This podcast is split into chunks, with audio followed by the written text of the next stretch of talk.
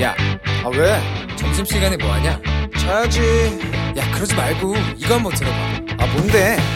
지금 당장 라디오를 켜봐 나른한 오후 깨울 시사 토크쇼 모두가 즐길 수 있고 함께하는 시간 유쾌하고도 신나는 시사 토크쇼 오태훈의 시사본부.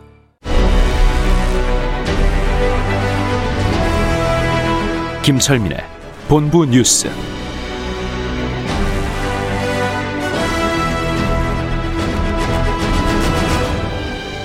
네, KBS 일라디오 오태훈의 시사본부 2부 시작합니다. 이 시각 중요한 뉴스들 분석해드리는 본부 뉴스 시간입니다. 뉴스의 핵심을 짚어드립니다. KBS 보도본부의 아이언민, 김철민 해설위원과 함께합니다. 어서 오십시오. 예, 안녕하세요. 김철민입니다. 이 신규 확진자 상황이 심상치가 않습니다. 예, 코로나가 뭐 심상치가 않습니다. 오늘 예. 신규 확진자가 558명, 어제보다 더 늘었습니다. 그래서 사흘째 계속 지금 500명대를 기록하고 있고요. 뭐 수도권에서 300명 넘었고 이제 지방에서 전 비수도권에서도 200명이 넘었죠. 그래서 네. 지금 어디 특정 시설이나 특정 지역 중심으로 발생하는 게 아니고 전국적으로 지금 재확산이 될 가능성이 높아지고 있는 이런 상황입니다. 그래서 음. 정세균 총리가 오늘 이제 현 상황에 대해서 진단을 했는데 지금 4차 유행 초입에 다다른 건 아닌지 걱정이 될 정도로 매우 위태로운 상황이다. 네. 특히 이제 이번 주말이 이제 부활절을 끼고 있고 그래서 외출과 이동이 굉장히 많아질 걸로 예상이 되고 있는데다가 또 청명 한식을 맞아서 또 벌초 성묘 가는 분들 많거든요. 네. 그래서 그런 수요까지 감안을 하면 이동량이 이제 급증할 수 있기 때문에 지금 방역에 대한 경각심을 갖고 이 주말을 보내달라. 정부의 노력만으로는 4차 유행을 막을 수가 없다. 좀 네, 각자 국민들이 실천하는 방역이 중요하다 이렇게 거듭 당부를 했고요. 실제로 이제 정부가 지금 방역 수칙 위반 행위를 좀 이제 집계해 보니까 지난 한 달간 네. 어 전국에서 9,700건 가까이 적발이 됐습니다. 거의 만 건 육박하네요. 네, 그래서 지금 7,200건에 대해서는 이제 경고 계도 조치가 내려졌고 2,400여 건에 대해서는 이제 과태료 부과 처분이 내려졌고 14건에 대해서 지금 구상권 청구 절차가 진행이 되고 있는데 이렇게 자꾸 이 다중이용 시설에서 방역 위반 행위가 계속 적발이 되고 이래서 방역 당국이 오늘 지자체하고 이제 행정기관에 음. 지침을 내렸습니다. 그래서 네. 앞으로는 방역 위반 행위에 대해서 무관용 원칙을 적용을 해라. 어. 그래서 한 번이라도 이 저 뭐 이 인원 이용 시간 준수라든지 이용 인원 초과라든지 뭐 마스크 미착용 이런 방역 수칙이 한 번이라도 적발이 되면 네. 경고 없이 바로 열흘간 영업 조치 영업 정지 조치를 내리고 음. 그리고 단순히 과태료 부과나 고발 조치하는 것 말고 어 앞으로 이제 그그 이제 뭐 집합 금지라든지 뭐 영업 제한 업종들 이런 이제 업소들한테 지원이 되던 재난지원금이라든지 손실보상금 네. 또 생활지원금 이런 것도 일체 지원하지 않도록 음. 해라 이렇게 해서 저 정부나 지자체가 앞으로 이제 이런 원칙을 적용을 할 수 있도록 네. 관련 법령도 다 개정했다 이렇게 밝혔습니다. 우리가 지난 1년여 동안 경험을 해봤지만 이 코로나 바이러스가 아주 영악해가지고 예. 조금의 빈틈이나 조금의 방심 여기를 정말 잘 파고듭니다. 예. 지금 지금 사태가 길어지면서 피로감이 늘어, 늘어 나고 그러면서 이제 방역 수칙을 무시하는 예. 이런 업소들이 계속 늘어나고 있는 거죠. 그래서 음. 지금 이제 이런 추세를 꺾기 위해서라도 보다 단호한 대처가 필요한 이런 상황이라고 하겠습니다. 알겠습니다. 소비자 물가가 좀 많이 올랐네요. 네, 지난달 소비자 물가가 이제 많이 오른 걸로 1.5% 올라서 1년 2개월 만에 가장 높은 상승률을 기록을 했다고 통계청이 오늘 소비자 물가 동향을 발표를 했습니다. 그래서 3월달 소비자 물가 지수가 107.16으로 어, 전년 동월에 비해서 1.5% 올라서 지난해 1월 이후 가장 큰 폭으로 올랐습니다. 그래서 소비자 물가 지수가 그동안 지난 1년 동안 계속 이제 0%대에 머물러 왔다가 네. 2월부터 이제 갑자기 오르기 시작해서 2월에 1.1, 3월에 1.5 이렇게 두 달 연속 1%대를 기록을 한 건데요. 이렇게 물가가 오른 이유는 그 뭐 긴 장마, 잦은 태풍 때문에 이제 지난 그해 그 이상 기온 때문에 음. 그 농작물 작황이 안 좋았고요. 네. 그다음에 조류 인플루엔자가 이제 아 그랬죠. 예. 확산되면서 어, 이그 축산물 수급에도 차질이 생기고 이래서요. 음. 가장 많이 올랐던 게 이제 대파가 305% 세, 세 배나 이제 넘게 올랐고 사과 55%, 고춧가루 34%, 달걀 40% 이렇게 뭐 큰 폭으로 올랐습니다. 그래서 네. 그 기획재정부는 2분기까지는 이런 물가 오름폭이 일시적으로 더 확대될 수가 있다. 그렇지만은 음. 물가 상승이 지속되지 않도록 적극 대응을 하겠다 이렇게 밝혔습니다. 네. 서울의 아파트 매수 심리가 좀 진정 기미를 보이고 있어요. 네, 이제 7주 연속 서울 아파트 매수 심리가 진정이 되고 있는 걸로 집계가 됐습니다. 한국 부동산원이 이제 그 조사를 해보니까 3월 말 기준으로 서울 아파트 매매 수급 지수가 101.0으로 어, 지난주에는 104.1이었는데 이제 지난주보다 3.1% 포인트 내려갔습니다. 그래서 음. 기준선이 100인데 네. 100에 바짝 근접을 했다. 그래서 이게 이제 회원 중개업소들 설문조사, 인터넷 매물 건수 이런 걸 분석을 해서 수요하고 공급 비중을 이제 분석을 한 건데 네. 이제 정부가 잇따라서 대규모 공급 대책을 내놨고 또 그동안 가격 급등했다는 피로감이 누적이 됐고 이래서 매수 심리가 서울에서는 한풀 꺾였다. 음. 그렇지만 이게 본격적으로 직박 하락 신호라고 보기는 아직 어렵다. 왜냐하면 네. 수도권의 경우는 아직도 118점, 111.8 그래서 음. 이 수급 지수가 아직도 수요가 굉장히 높은 걸로 이렇게 나타나고 있어서 어, 본격적인 가격 하락세를 보기는 아직 좀 이르지만 어쨌든 네. 서울을 중심으로 해서 그동안 뭐 영끌 수요도 있고 이래서 굉장히 이제 초조해하는 이런 분들이 많았는데 음. 그 수급 지수가 좀 진정이 되는 분위기 진정이 되고 있다. 예, 예, 이렇게 조사가 됐습니다. 네. 어제 이 시간에 좀 전해 주셨는데 예. 그 천안함 제조사 진정된 거 예. 각하됐네요. 결국은 이제 군 사망 사고 진상 규명위원회 규명위원회가 논란이 확산되니까 오늘 이제 오전에 긴급히 전체 회의를 열었습니다. 그래서 네. 음, 천안함 음, 제조사 결정에 대해서 각하하겠다 이렇게 이제 만장일치 결정을 했습니다. 그래서 네. 당초에는 그, 그 천안함 좌초소를 제기했던 진정인 신상철 씨가 이게 이제 진정인 자격이 있다 이렇게 이제 이제 판정을 내렸다가 오늘 다시 이제 회의를 열었는데 어, 천안함 사고를 직접 목격했거나 또는 목격자로부터 직접 얘기를 들, 들었다고 보기에 어렵다. 그래서 음. 진정인 자격에 결격 사유가 있다 이러면서 이제 결국은 각하 결정을 내린 거죠. 그래서 애당초 이제 신중하지 못한 결정을 해서 전사자 유가족들이라든지 생존 장병들한테 이제 큰 반발을 불러일으켰고 사회적인 논란을 일으켰는데 결국은 어 이제 그런 논란만 일으킨 채 없던 일, 일이 된 것으로 이제 만 거죠. 음.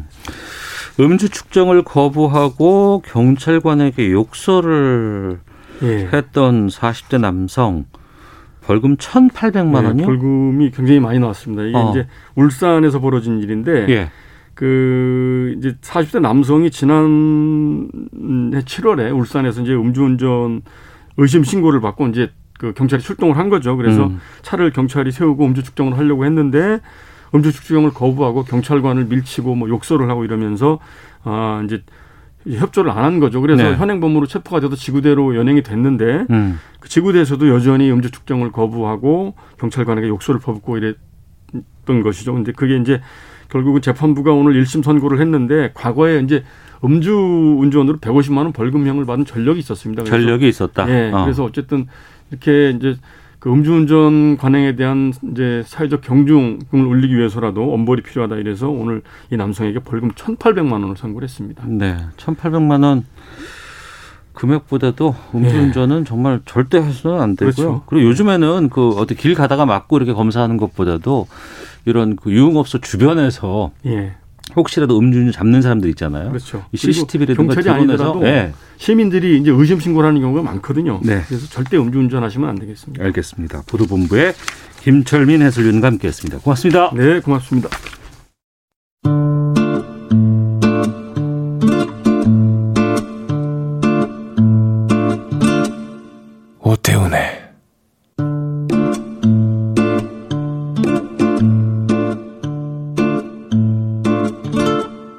시사본부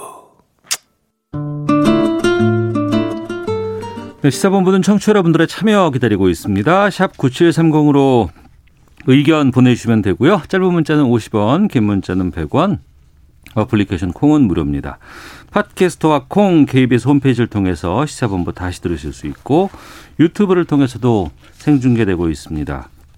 일라디오 아니면 시사본부 이렇게 검색하시면 영상으로도 확인하실 수 있습니다. 금요일입니다. 한 주간의 언론 보도를 분석하고 비평하는 시간 와치독 시작하도록 하겠습니다. 알파고 신하 씨 외신 기자 나오셨습니다. 안녕하십니까? 안녕하십니까? 정상근 전 미디어오늘 기자 함께합니다. 안녕하십니까? 네, 안녕하십니까? 폐지가 됐습니다. 역사 왜곡 논란에 휩싸였던 SBS 드라마 조선 구마사. 어, 2회 만에 폐지가 됐는데 드라마는 끝이 났습니다만 논란이 계속 좀 되고 파장도 좀 꽤 있는 것 같아서 몇 가지 좀 두 분과 함께 짚어보도록 하겠습니다. 알파 기자는 이 드라마 봤어요? 저는 이 드라마 친구들한테 들어가지고 네. 어, 다음에 이제 어제인가 대본이 와서 뭐 뭐야 뭐 배지됐다고 어. 친구들은 너무 좀 약간 추천했었어요 보라고 왜냐하면 시청률이 좀 꽤 나오자 나왔잖아요. 아, 1, 2회만 봐도라도. 네. 어. 왜냐면 최근에 와서 이렇게 시청률이 잘 나오는 드라마가 잘 안 나와서 네. 얘기를 많이 들었습니다. 그래서 보니까 어땠어요?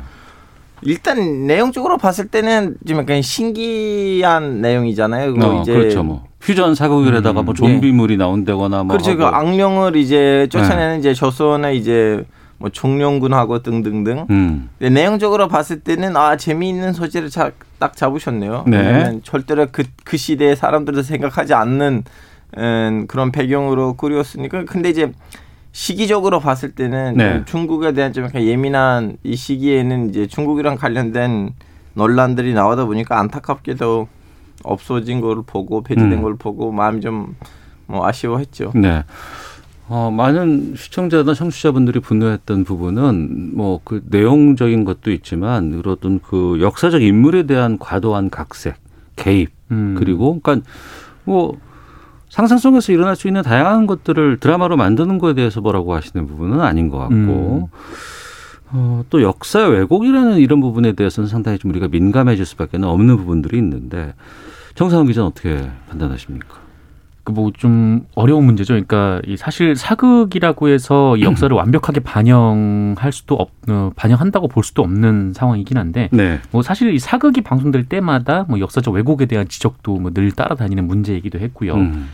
일전에 좀 인기가 굉장히 많았던 이 태조 왕건 같은 경우에도 뭐 이제 후백제의 견훤이 이 신라 수도 서라버를 좀 기습하는 내용이 방영됐는데 네. 그때 이제 경주 지역에 이제 뭐 그 일종의 왕가죠. 박씨, 음. 석씨, 김씨 문 중에서 반발하는 일도 있었고 어 그리고 영화 명량이 개발 이렇게 방영이 됐을 때 그 개봉이 됐을 때 그때 이제 배설 장군 후손들이 이 왜군과 배설 장군이 내통했다라는 게 사실이 아니다라면서 네. 어, 법적 대응으로 간 경우까지 좀 있었습니다. 음. 그래서 이런 논란들이 굉장히 좀 많았는데 사실 좀뭐 어려운 문제이긴 하죠. 네.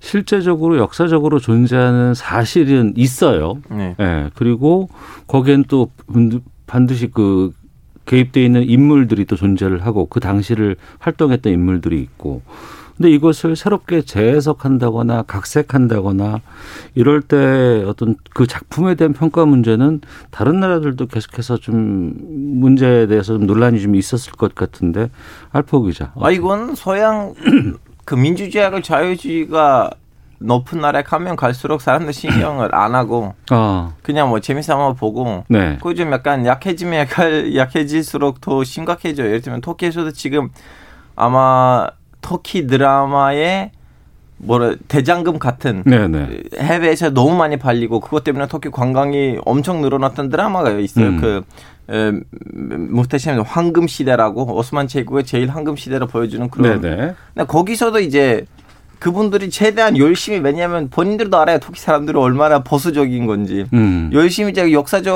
어, 근거에다가 바탕을 할 바탕을 놓으려고 하는데도 네. 이제 재미 삼아 예를 들면 오스만 제국 황제하고 이제 베네치아의 이제 상인의 딸을 좀 약간 이렇게 사랑에 맞게끔 만들었는데 엄청나게 반발이 있었고 어. 사람들이 이제 가서 신고했어요. 이걸 좀 약간 폐지하라고 어떻게 음. 우리 황제가 베네치아 상인의 딸, 딸이랑 이렇게 뭐 사랑을 나눌 수가 있을까? 어. 예.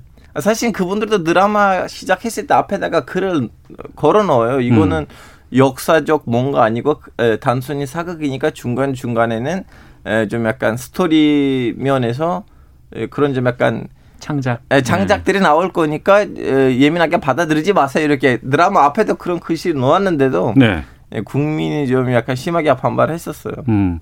하지만 역사 왜곡 논란을 좀 넘어서서 좀 개연성이 부족한 부분이라든가 또 굳이 그렇게까지 안 해도 되는데 부정적인 묘사를 좀 과도하게 넣은 부분들 이런 것들은 좀 문제가 될 수도 있지 않을까요? 그렇죠. 이번 조선구마사 논란도 비슷한데, 그러니까 굳이 이제 그 역사적 그 실존 인물을 갖다 놓고 음. 그리고 그 사람이 그 역사적 실존 인물이 아예 그 서양에서 온 사람들을 대접하는 자리에서 네.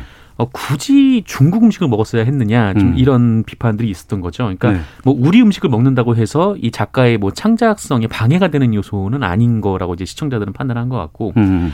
근데 어쨌든 뭐 드라마 대본도 일종의 창작의 영역이고 또 상상력은 또 그냥 그대로 존중을 받아야 한다라고 생각하는 편이긴 합니다만 예. 이 그렇다고 해서 그러니까 이게 뭐 전파를 통해서 나가는 이제 지상파 방송의 경우에는 좀 이런 문제는 좀 신중하게 음. 좀 감수를 하고 좀 꼼꼼하게 점검을 했을 필요는 있지 않았나 좀 그렇게 생각이 그, 듭니다. 그 부분인데 우리도 특히 이 어떤 매체에서 이걸 방송하느냐에 따라서 또 달라지잖아요. 네네. 특히 이제 지상파 3사 같은 경우에서 다룬다 그러면 어떻게 지상파에서 이런 드라마를 다뤄라는 문제가 분명히 나오거든요. 그렇죠. 어, 그러니까 매체에 대한 특성도 분명히 좀 어, 알고 계시는 것 같기도 하고. 저는 이런 면에서는 저희 대학교 다닐 때는 제일 화제가 됐던 어, 이제 작품이 왕의 남자라는 영화였는데 왕의 남자. 예, 예. 그때 오히려 솔직히 말하자면 문제의 요소가 더 많았는데 이 정도 화제를 일으켰나 싶어요. 그래서 그 매체가 어디냐가 지- 진짜로 핵심적으로 음. 중요해요. 음. 그리고 드라마인지 영화인지도 중요해요.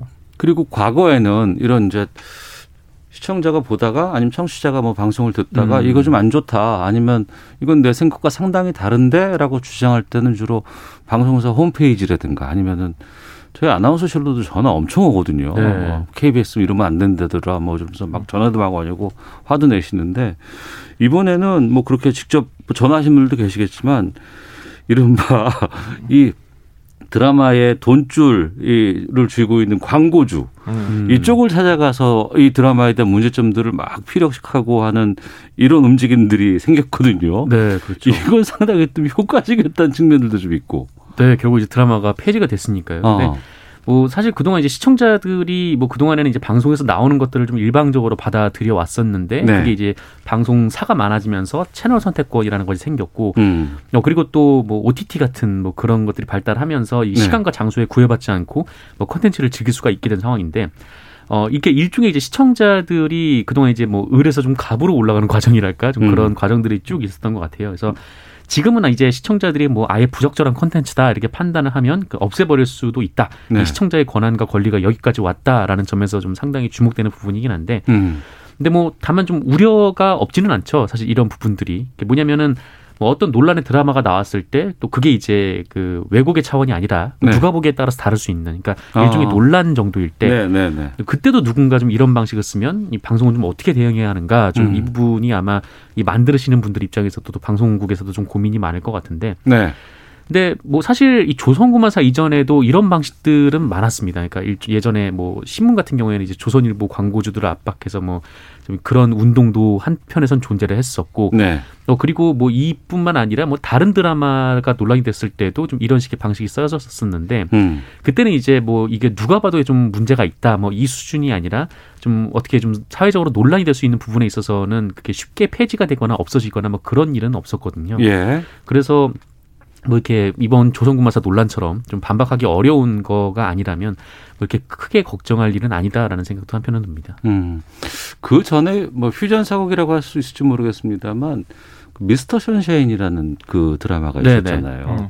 그때도 처음에 이거 시작했을 때 어 뭐그 남자 주인공 여자 주인공 나이 차이가 뭐 많이 난다더라 뭐 처음에 좀 문제가 좀 됐었지만 계속해서 그 드라마가 계속 회를 거듭할수록 시청자들이 몰입하게 되고 또 역사적인 제 인식들이 상당히 좀 의미 있게 다가온 드라마들도 좀 있었거든요. 각색을 한다고 해도 거기에서 오는 차이들은 분명히 존재를 할 것 같다는 생각이 들, 듭니다.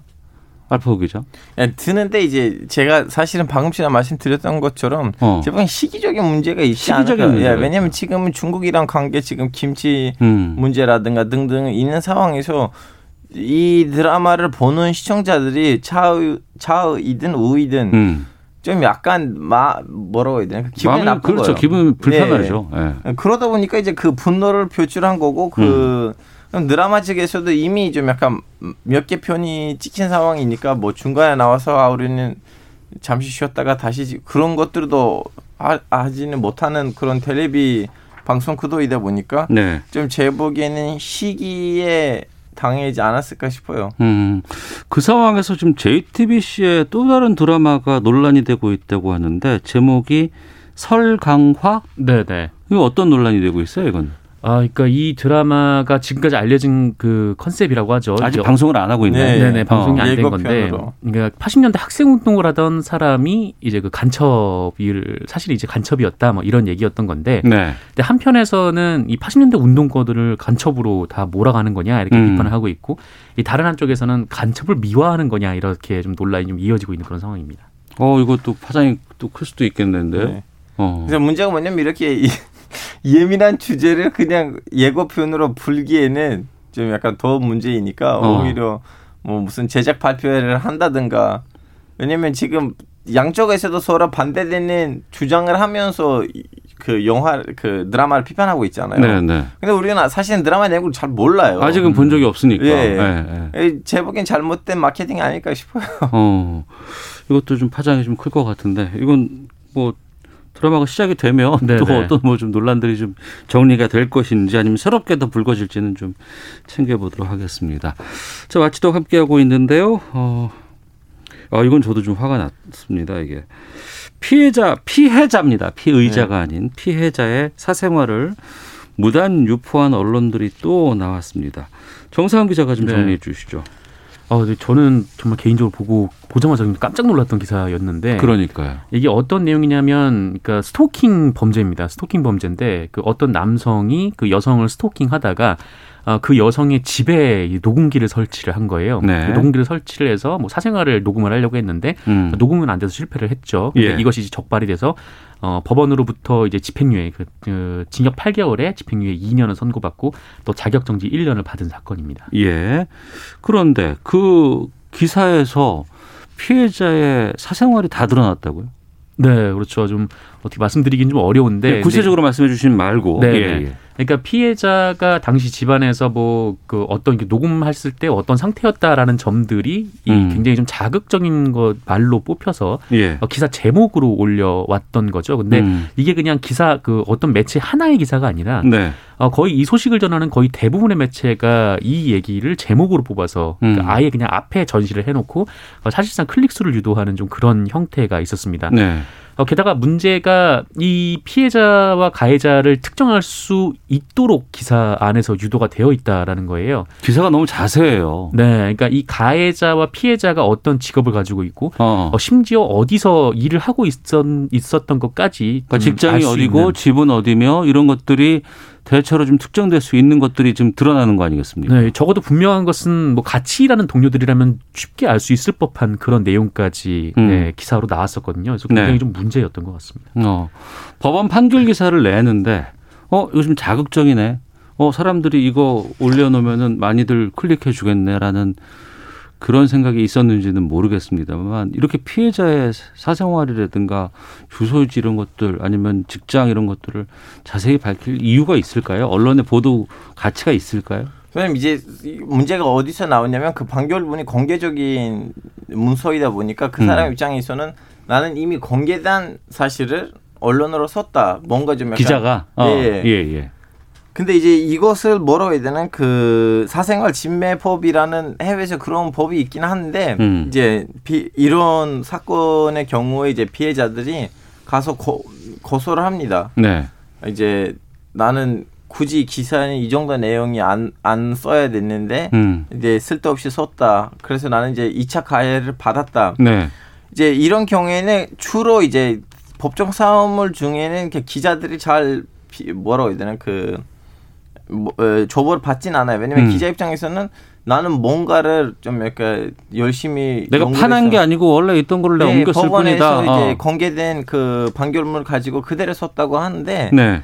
이제 거기서 반사들이 진짜 그 판결물이 없는 음. 뭔가만 찾으면 그 기자한테는 뭐라고 해야 되나 그 엄청난 처벌을 하거든요 사생활 침, 침해라고 어. 근데 진짜 그 판결물을 있는 그대로 썼다면 사실은 뭐라고 해야 되나 그 처벌을 하기에는 여지가 없어요 예. 근데 문제가 뭐냐면 그 법적 싸움은 오래 걸리니까 음. 기자들이 그걸 알고 있어서 최대한 그런 식으로 안 가요 음. 왜냐하면 그러니까 사생활로 인한 2차 가해들 있잖아요. 예. 이게 특히 이제 외국 사례를 보면은 이 소송으로 가게 되면 엄청난 금액을 물고 있지 않습니까? 이제 제가 말씀했던 거 그거예요. 그 기자가 그 사생활이랑 관련된 정보를 들여서 공개된 사료, 서류를 가지고 하는지 어. 아니면 특, 특정으로 뭔가를 했는지가 음. 중요한데 네. 판결문이라는 거 너무 공개된 소리이고 누구나 다 접촉할 수가 있으니까 음. 기자 보기에는 내가 뭔가를 그 사생활을 침해하진 않았다 이미 공개된 소리였다. 음. 근데 우리나라에서는 좀 달라요. 우리나라에서는 판결문이 공개되지 않거든요. 그렇죠. 우리는 판결문이 다 공개되는 건 아니니까. 그러니까 아마 이 판결문에서는 뭐 어떤 어떤 일이 있었다라는 거는 자세하게 적시가 돼 있을 거예요. 아마 음. 아마 그게 기자들이 그거를 보고 아마 네. 썼었던 건지 뭐 그건 모르겠는데 근데 어쨌거나 판결문이 우리나라에서는 일반 대중에게 공개되지 않고 어, 사실 뭐 작년 같은 경우에는 뭐 그 정보 공개 청구로 소송을 요청을 하더라도 공개된 판결문이 한 건 정도밖에 안 되는 걸 알고 있어요. 그만큼 판결문 공개를 굉장히 좀 엄격하게 제한을 하고 있는데 음. 이 다만 이 기자들 같은 경우에는 뭐 일종의 이제 국민의 알 권리 차원에서 이 판결문을 공개를 하고 뭐 어떤 일이 있었다라는 것 정도는 쓸 수 있게 이게 허용 관행적으로 허용돼 왔던 거거든요.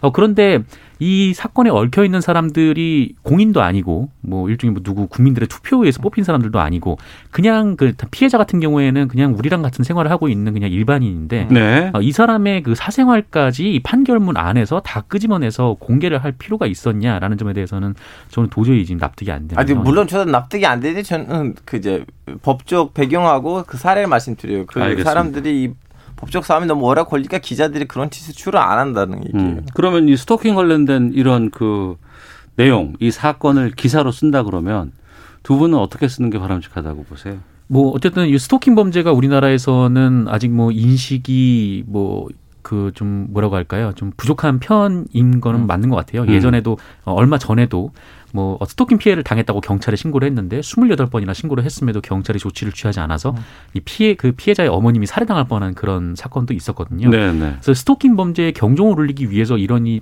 그 기사를 썼다라고 하면은 그냥 그대로 쓰면 됩니다. 음. 스토킹 사건이 있었고 네. 뭐 녹음을 하려고 했는데 실패해서 이렇게 처벌을 받았다 이렇게 음. 경종을 울리는 정도로만 끝나면 되는데 네. 어, 굳이 그 피해자가 뭐 어디 일을 다니고 뭐, 뭐 어떤 일을 하고 있고 뭐이 이 사람 피해자가 어떤 일을 하고 있었고 그런 것까지 담을 필요는 없다라는 이 거죠. 사람들 직장이 이 스토킹 범죄에 영향을 미치는 요소가 아니니까 음. 굳이 좀 약간 스토킹 범죄에 영향을 미치지 않았던 사생활 정보들을 공개할 필요가 없는 거죠. 네.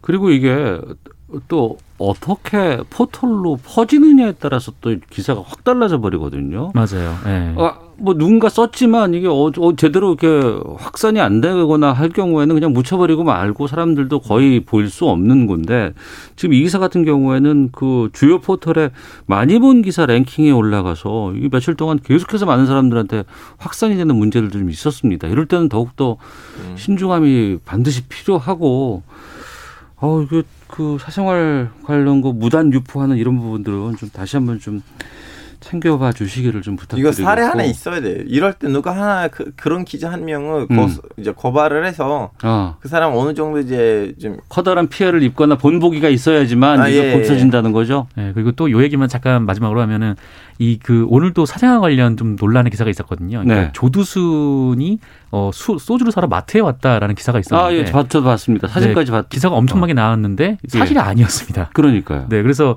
그 괜히 그 마트에 술 사러 나오셨던 분은 그 사진이 찍혀가지고 자신의 사생활이 그냥 음, 네, 노출이 되고 또 이런 피해를 받기도 했었습니다. 알겠습니다. 자, 주간 미디어 비평 와치독 정상근 알파고 신하 씨 두 기자와 함께했습니다. 두 분 오늘 말씀 고맙습니다. 고맙습니다. 네, 감사합니다. 헤드라인 뉴스입니다. 중앙선거관리위원회는 4.7 재보궐선거 사전투표 첫날인 오늘 오후 1시 현재 투표율이 4.44%로 집계됐다고 밝혔습니다. 서울 4.65%, 부산 4.26%입니다. 정의용 외교부 장관이 왕이 중국 외교부 장과의 취임 후 첫 회담을 위해 오늘 중국으로 출발합니다. 북핵 북한 문제를 비롯한 한반도 정세가 비중 있게 논의될 전망입니다. 박범계 법무부 장관이 제73주년 제주 4.3 희생자 추념식을 하루 앞둔 오늘 제주지검을 방문해 4.3 수용인 일괄 재심이 가능하도록 특별히 노력을 기울이겠다는 입장을 밝혔습니다. 미공개 정보를 이용해 자사주를 사들인 혐의로 고발된 최정우 포스코 회장과 임원들에 대해 검찰이 본격 수사에 착수했습니다. 미얀마 군부가 반쿠데타 시위를 진압하는 과정에서 최소 43명의 미성년자가 숨진 것으로 나타났습니다. 또 사진 기자 3명이 총상을 입었고 최소 56명의 언론인이 체포됐습니다. 지금까지 라디오 정보센터 조진주였습니다. 이어서 기상청의 송소진 씨입니다. 미세먼지와 날씨 정보입니다. 하늘이 점차 흐려지고 있지만 공기는 깨끗한 상태입니다. 대기 확산이 원활해서 오늘 전국의 미세먼지 농도는 보통 단계를 유지하겠습니다. 오늘도 서쪽 지역은 기온이 크게 올라서 5월 중순 날씨가 나타나겠습니다. 서울 23도, 광주 24도까지 오르겠는데요. 동쪽 지역은 선선한 동풍의 영향으로 강릉 16도, 대구 19도 등에 머물겠습니다. 주말과 휴일 동안에는 전국에 비 소식이 있습니다. 봄비치고는 꽤 많은 양이 내릴 전망이고요. 비가 지난 뒤에도 평년 기온을 웃돌아 예년보다 포근한 날씨가 당분간 이어질 전망입니다. 현재 서울의 기온은 21.7도입니다. 미세먼지와 날씨 정보였습니다. 이어서 이 시각 교통 상황을 KBS 교통정보센터 공인혜 씨가 전해드립니다. 네, 이 시각 교통정보입니다. 사고는 순간인 만큼 교통량이 적다고 방심하면 안 되겠는데요. 지금 서울 시내 공항 쪽 올림픽대로 반포대교 부근 2, 3차로에선 1시간째 사고 처리 중입니다. 정체 더 늘어서 성수대교부터 여파받고요. 반대차로도 같은 구간 정체 서행하고 계속해서 공항 쪽은 여의 2교 부근 하위차로 작업 구간에도 주의하셔야겠습니다. 구리 쪽 강변북로 양화대교 진입로를 앞두고 추돌 사고 났는데요. 이 사고 지점 잠두봉 지하차도 막 통과한 3차로입니다. 2차 사고 나지 않도록 전방 주시 부탁드리고요. 서부간선도로 금천 쪽 금천교 부근의 작업 여파 신정교부터 받습니다. 이어지는 서해안고속도로 목포 쪽 서해대교 부근은 이전 시간 있었던 사고 차량 갓길에서 정리 중인데 정체 구간 안 1차로에서 또 다른 사고 발생했습니다. 여파로 교량 지나기 무척 더디고요. 경부고속도로 서울 쪽 금강 부근 1차로와 영동고속도로 인천 방향 마성 터널 부근 사고 구간에도 주의하셔야겠습니다. 오늘도 안전운행 부탁드립니다. KBS 교통정보센터였습니다.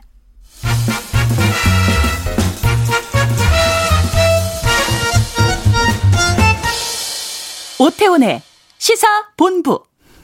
네, 오늘 4월 2일 금요일이고요. 돌아오는 월요일 4월 5일이 식목일입니다. 아, 아무래도 이 코로나19 상황에서 식목 행사 같은 거 하기는 쉽지 않을 것 같고.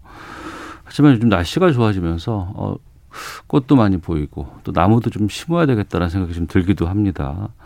그리고 요즘에는 식목일이 예전엔 공휴일이었는데 공휴일이 아니어서 좀 안타까운 마음도 큰데요.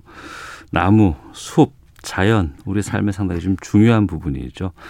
오태훈의 시사본부 금요 초대서 오늘 특별한 자리를 좀 준비해 봤습니다.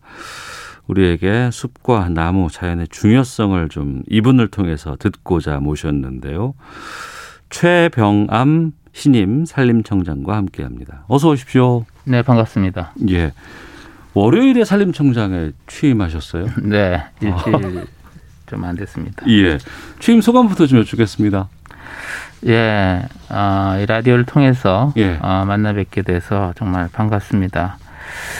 아, 지금 우리나라가 코로나 19라는 공란 극복 과정에 우리가 한가운데 있지 않습니까? 예. 또, 또 기후 변화에 대응해야 되는 이런 음, 상황이 있는데 날, 날 날이 갈수록 어. 그 살림의 중요성이 예. 점점 커지는 것 같습니다. 어.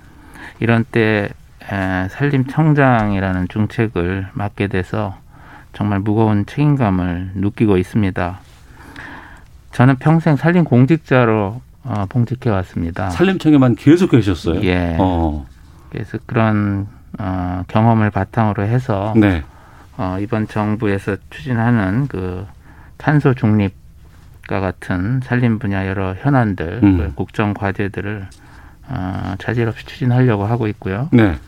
어, 특별히 어, 코로나에 지친 우리 국민 여러분들의 마음을 위로하고 음. 심신을 편안하게 해드리는 일, 네. 숲을 통해서 음. 그리고 그 숲 속에서 어, 일하시는 그 임업인들에게 희망을 주는 그런 산림 정책을 추진하는데 혼신을 다해서 소임을 다하겠다 이런 말씀을 드리겠습니다. 예. 군인들에게는 국군의 날이 축제의 날일 수도 있지만 고통의 날일 수도 있거든요. 준비하고 챙기고 무언가를 또 해야 되니까요. 산림청의 입장에서 봤을 때 식목일은 그러면은 어떻습니까? 예, 제일 중요한 날이죠. 예, 중요한 예, 날인데, 예. 나무를 심는 날, 나무가 주인인 어. 날이라고 할 수 있습니다. 예, 예. 아, 이 시기가 어. 산림청에서는 가장 바쁘고 예. 또 한편으로는 굉장히 긴장되는 그런 때입니다. 우선 나무 심기가 전국적으로 이제 이루어지고 있는데요. 네. 올해로 76회 어. 에, 식목일인데 에, 중앙 행사 외에 여러 지방자치단체 또 여러 기업이나 단체, 민간 단체별로 그 식목 행사가 음. 계속해서 진행될 예정이고요. 예. 아, 그뿐만 아니라 이런 청명 한식 기간인 이 기간에는 어, 대형 산불 위험이 가장 높은 음. 그런 또 어, 그런 기간이에요. 봄철 산불 나면 정말 큰일 납니다. 그러니까 예, 이 시기에 나무 심는 시기이면서 예. 예. 어, 또 나무가 가장 위협받는 어. 그런 시기여서 예. 현재 이 중앙과 지방의 전 산림 공무원들은 음. 정말 그야말로 비상 대비 태세 중이고요. 예. 산불 예방이나 감시 활동도 적극적으로 해야 하는 그런 긴장된 시기이기도 합니다. 예. 산림청 청장님을 모셨으니까 이 질문부터 좀 드려볼게요. 일반 국민들이 봤을 때 산림청 그러면 나와는 별로 관계가 없는 곳이 아닌가 싶은 생각이 들기도 하고 나무 심는 곳인가? 뭐 이렇게 생각할 수도 있거든요. 산림청장이 되면 산림청은 어떤 역할을 하는 곳입니까? 예. 아, 아시다시피 어, 우리나라는 네. 3분의 2가 국토 면적의 3분의 2가 산림인 그런 산림 국가입니다. 학교 다닐 때 엄청 들었습니다. 그 엄청 얘기. 들었죠. 예, 예. 근데 옛날에는 이게 못 쓰는 땅이라고 배운 적이 있어요. 저는. 예, 예. 근데 지금은 어. 그렇지 않죠. 그럼요. 이 산림 국가들이 세계적으로 잘 보시면 산림 국가들이 굉장히 잘 사는 국가입니다. 어. 그래서 어 저는 이렇게 생각하고요. 산림청은 이런 광대한 영역에 에, 산림을 관리하는 기관인데 이 음. 산림을 우선 잘 가꾸고요. 네. 지키고 또 이 잘 가꿔진 숲을 음. 국민의 삶의 질 향상에 에, 기여할 수 있도록 그렇게 산림 정책을 하는 곳입니다. 네. 선진국일수록 산림 관리가 상당히 중요하고 잘 되어 있다고 들었어요. 그리고 네. 그냥 숲은 놔두면 잘 자라는 줄을 아는 분들이 많이 계신데 그게 아니고 정말 보존하기 위해선 잘 가꿔야 된다는 얘기를 들었거든요. 맞습니까? 아, 우리나라 숲은 특히 예. 거의 뭐 과거에 황폐화가 됐죠. 네, 네. 전쟁 때 다 뭐 없어졌잖아요. 전쟁, 뭐 일제 시대 때 수탈, 산림 수탈, 예. 전쟁, 그다음 전쟁 이후에도 음. 어 국민들이 살아야 하기 때문에 네. 뗄나무로 많이 쓰고 그래서 많이 황폐화 되는데 그것을 온 국민이 힘을 들여서 네. 어 산림을 복구한 음. 그 굉장한 나라입니다. 예. 그래서 산림이 그냥 생기는 게 아니고요. 어. 한번 황폐화되면은 열대림 국가도 마찬가지예요. 예. 한번 황폐화가 되면 산림 복구가 안 됩니다. 어. 정말 땀과 노력과 돈을 들여야 예. 아, 숲을 만들 수 있고요. 음. 우리나라가 그렇게 에, 과거에 부터 산림 녹화 또 산불 방지 이런 거를 성공해서 세계적으로 인정받는 음. 그런 나라입니다. 네. 식목일이 4월 5일이잖아요. 네. 근데 요즘 들어보니까 아, 지금은 상황이 달라져서 기후 변화도 있고 그래서 4월에 식목일 하는 건 안 맞겠다. 2월로 옮기자라는 얘기를 많이 들었습니다. 네. 정말 그렇습니까? 2월이 아니라 3월로. 3월로. 네. 어. 지금 기후 온난화가 예. 아, 기후 변화가 계속되고 있어서 네. 한반도도 예외는 아니고요. 음. 어, 평균 기온이 이렇게 올라가면서 식목일을 앞당겨야 한다는 주장은 일찍부터 제기가 됐습니다. 네. 그래서 산림청에서는 그 어, 과학적인 근거 음. 또, 또 식목일의 어떤 역사성, 상징성 네. 뭐 무엇보다도 어, 국민의 의견을 수렴해서 어, 식목일 날짜 변경을 지금 검토는 하고 있습니다. 아, 그럼 검토 중인 거예요? 네. 그럼 3월로 옮길 가능성도 있어 보입니까? 어, 지금 국민 여러분께서 어, 많이 지지를 해주시면 네. 어, 옮겨야 되겠죠. 음. 다행히 지금 여론조사를 계속 하고 있는데 네. 절반 이상이 음. 예, 3월이 적당하지 않느냐 네. 아, 이렇게 얘기를 하고 계십니다. 그럼 그때 3월로 만약 옮기게 되면 좀 나무 심기 사, 공휴일로 좀 재지정해 주시면 안 되나요? 아 공휴일이고요. 예, 예, 예. 어, 옛날에 공휴일이었죠, 사실은. 예, 예. 아, 그래서 학생들은 굉장히 좋아하고 저도 예. 옛날 어렸을 때 어. 아, 학생들 쉬는 단체로 게- 가서 나무 심기도 하고 막 예, 그랬었어요. 단체로 가서 나무 심어도 보고. 예, 그런 예. 기억을 많이 많은 분들이 할 건데 예. 지금은 공휴일에서는 제외된 상태죠. 2005년부터 공휴일에서는 제외됐습니다. 네. 기념일이긴 하지만 어. 그래서 공휴일 지정 여부는 우리가 정하는 게 아니고요. 네. 다른 아, 여러 산림청소가 부처가 좀 정해야 때문에. 되는데 예.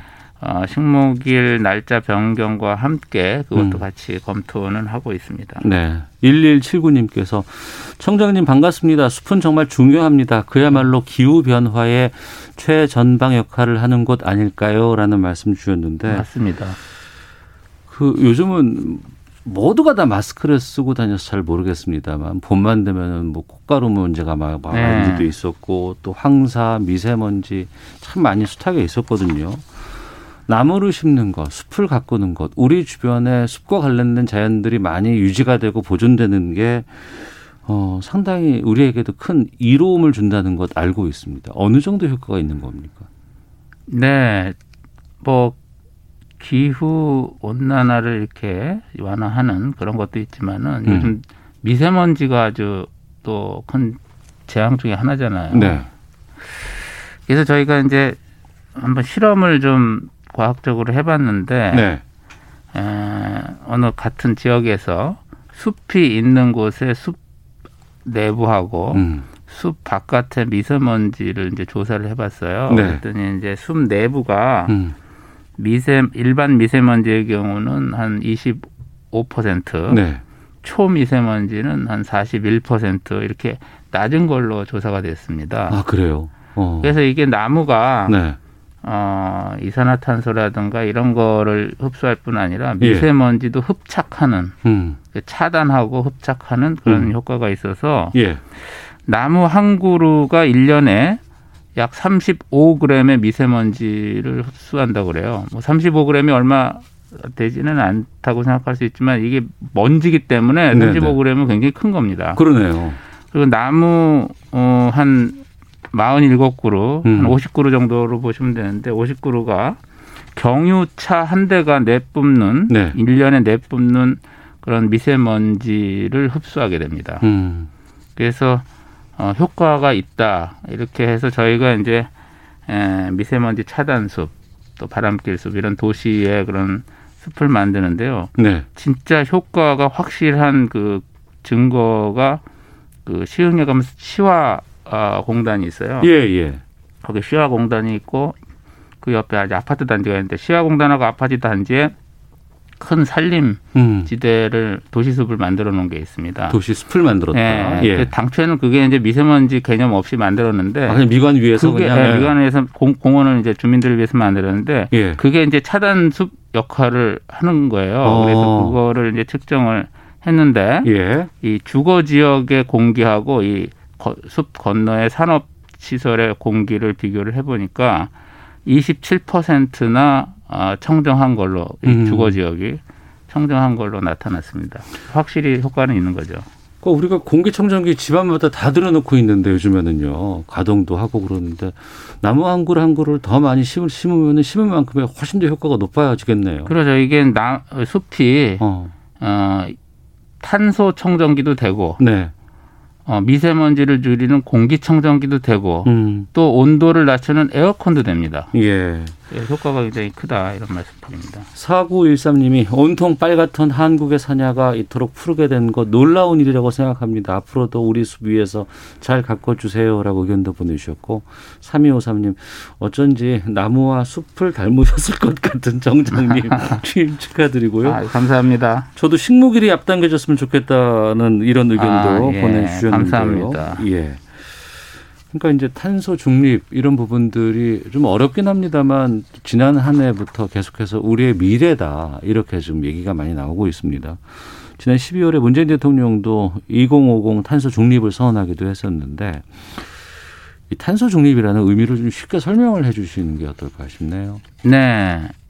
아, 쉽게 말하면은 이제 이산화탄소를 이제 대부분 이제 배출하는 데가 많죠. 기, 네, 공, 공장이나 이런 기계를 데. 돌리고 그러면 많이 네, 나오잖아요, 당연히 그래서. 나오고 예. 에너지를 쓰거나 그러면 예. 이 이산화탄소가 한편으로는 배출이 되고 음. 또 한편으로는 흡수가 됩니다. 네. 그래서 이게 플러스 마이너스 해서 음. 어, 앞으로 우리나라의 이산화탄소 순 배출량, 예. 그 순 배출량을 제로로 만들겠다고 하는 것이 이 탄소 중립의 의미입니다. 아, 그러니까 경제를 위해서는 탄소를 만들 수밖에 없는 상황인데 네. 그걸 또 한편에서 숲이라든가 나무를 잘 갖고 예, 관리를 해서 흡수가 되죠. 흡수가 돼서 제로로 만드는 게 의미가 있다. 네, 어. 물론 이제 그 배출 자체를 예, 억제하는 것도, 예. 이게 우선 가장 중요하고요. 어. 아, 또 흡수할 수 있으면 뭐 많이 흡수해야 되겠죠. 근데 이제 이 산림이 대표적인 흡수원입니다. 음. 유엔 그 기후 변화 협약에서 법적으로도 인정을 해준 네. 탄소 흡수원이고요. 어, 지금 통계가 20, 2018년 통계가 좀 나와 있는데 우리나라 온실가스 총 배출량, 그러니까 기업이나 뭐 이런 데서 총 하는 게 1년에 우리가 7억 3천만 톤의 탄소를 배출을 합니다. 예. 굉장히 많이 발생하는 음. 우리나라가 많이 성장했기 때문에 그런데 어 산림은 이제 1년에 네. 우리나라 63%가 산림인데 거기서 흡수하는 탄소는 어 1년에 4천 한 500만 톤을 흡수하고 있습니다. 네. 그럼 이제 배출량이 더 많죠. 음. 그래서 이제 배출량을 우선 기업이 많이 줄이는 게 가장 중요하고요. 네. 어, 또 한편으로는 지금 흡수하고 있는 이 산림을 잘 보존하고 더 육성시켜서 음. 어, 더 많은 탄소를 흡수하도록 이렇게 하는 정책이 중요하죠. 네. 숲을 잘 유지하고 가꾸는 것도 중요하겠습니다만 또 양질의 숲을 유지하는 것도 의미가 있다고 들었어요. 그러니까 지금 있는 숲을 그냥 놔두면 되는 건지 아니면 또 새로운 숲을 가꾸기 위해서 나무를 우리가 계속 심어야 하는 건지요. 아, 그게 이제 에, 입장에 따라서 이렇게 말씀을 달리 하시는 국민들도 많이 있는 것 같아요. 네. 숲을 그냥 그대로 놔둬야 된다. 손대지 음. 말고. 예. 또 숲을 적극적으로 이렇게 음. 에, 관리해야 된다. 이런 분들도 있는데요. 어, 정확히 저희가 말씀드리면 어, 우리나라 산림이 어, 그 완전히 황폐화됐다가 다시 인공적으로 복구조림한 산림이거든요. 그때 아카시아 같은 거 많이 심고 막 옛날에 뭐. 녹화 수정 예, 많이 예. 심었죠. 지금은 예. 이제 수정을 좀 갱신하고 있는데 많이 어. 갱신이 됐는데 7, 80년대에 집중 조림을 했습니다. 예. 한 우리나라 숲의 절반 정도를 일- 인공림으로 보시면 됩니다. 음. 그게 이제 그때부터 나이 먹기 시작해서 지금 한 50년 됐어요. 그랬네요. 예. 근데 이제 50년부터는 이제 노령화 단계로 들어갑니다. 나무가? 어. 예, 물론 나무는 뭐 더 오래 살긴 하지만 예, 예. 50년까지는 젊은 숲이고요. 음. 어, 이제 노령화 단계로 들어가는데 이걸 그대로 놔두면 이게 젊은 숲은 탄소 흡수 능력이 굉장히 센 겁니다. 젊으니까. 이게 잘 자라는 예. 게 속도가 예, 속도도 세니까. 빠르고. 예. 근데 이제 나이가 좀 들면 자라는 속도가 늦어지는 거죠. 그럼 숲의 정화 기능도 떨어지겠군요. 1년에 흡수하는 어. 탄소 능력이 좀 떨어지는 시기가 시작이 되고 있어요, 지금. 예. 그래서 이걸 그대로 놔두면 어. 2050년에는 현재 흡수 능력의 3분의 1 수준으로 떨어지게 됩니다. 아. 그래서 이것을 그냥 놔둘 수는 없고요. 예. 또 일부는 이제 나무를 또 써야 되고. 그렇죠. 어, 예. 그래서 저희가 이제 이 숲을 좀 지속 가능하게 에, 탄소를 흡수하기 위해서는 아. 음. 좀 음, 관리를 해야 되겠다. 그래서 1년에 저희가 1억 그루 나무를 심는 계획을 좀 세웠습니다. 그래서 아, 계속 1억 그루를 2050년까지 한 3, 30억 그루를 예. 식재할 계획이고요. 어. 그래서 우리 숲을 젊고 건강하게 유지하는 정책을 하는 것이 탄소 중립 산림 전략의 핵심 내용입니다. 아, 숲도 젊어야 더 많이 탄소도 빨아들이고 이런 것들을 좀 새롭게 알게 됐고 또 노령화된 나무는 목재 자원으로 또 사용할 수 있으니까요. 네. 그렇군요. 2487님 산의 나무도 중요하지만 저는 도시 속의 숲을 만드는 것도 중요한 것 같습니다. 도시 속에도 숲을 더 많이 만들어 주세요라는 요청도 해주셨고요. 공사모이님은 60대인데요. 방송 듣다 보니 식목일이라고 학교에서 다 같이 뒷산 가서 나무 심던 생각이 납니다라는 의견도 보내주셨습니다. 잘 갖고 와야 되는 이런 숲이 앞서 잠깐 말씀하셨지만 한 번에 산불로 다 황폐가 되고 다시 되돌릴 수 없는 상황까지 만들기도 하지 않습니까? 네. 특히 이제 강원도의 봄철에 산불 때문에 우리가 피해도 상당히 많이 있는데 이 관리도 산림청에서 해야 되는 거잖아요. 아, 당연하죠. 네. 지금 이제 에, 나무 심기 기간이 또 우리나라에서 가장 어려운 음. 그 산불을 방지해야 되는 그런 기간입니다. 네. 지금이 가장 산불 시기에서는 가장 위험한 시기에 지금 그렇죠. 건조하고 바람도 많이 불고. 피디님하고 지금 얘기하고 있는 거거든요. 예, 예. 옛날에 보면은 뭐 동해안 산불 가장 무서웠을. 때가 지금 4월 요 시기입니다. 근데 굉장히 지금 위험하고요. 그래서 이제 산불 방지를 위해서 가, 어, 전국의 그 산림 공무원들이 네. 현재 비상 근무를 하고 있는 상황이고 음. 어, 이제 산불을 감시하는 음, 인력 13,000명, 또 산불을 진화하는 인력이 11,000명. 네. 그다음에 요즘은 산불을 주로 헬기가 주력 헬기들이 이제 끄는데 음. 에, 한 100, 180여 대가 출동 태세에 있고요. 예.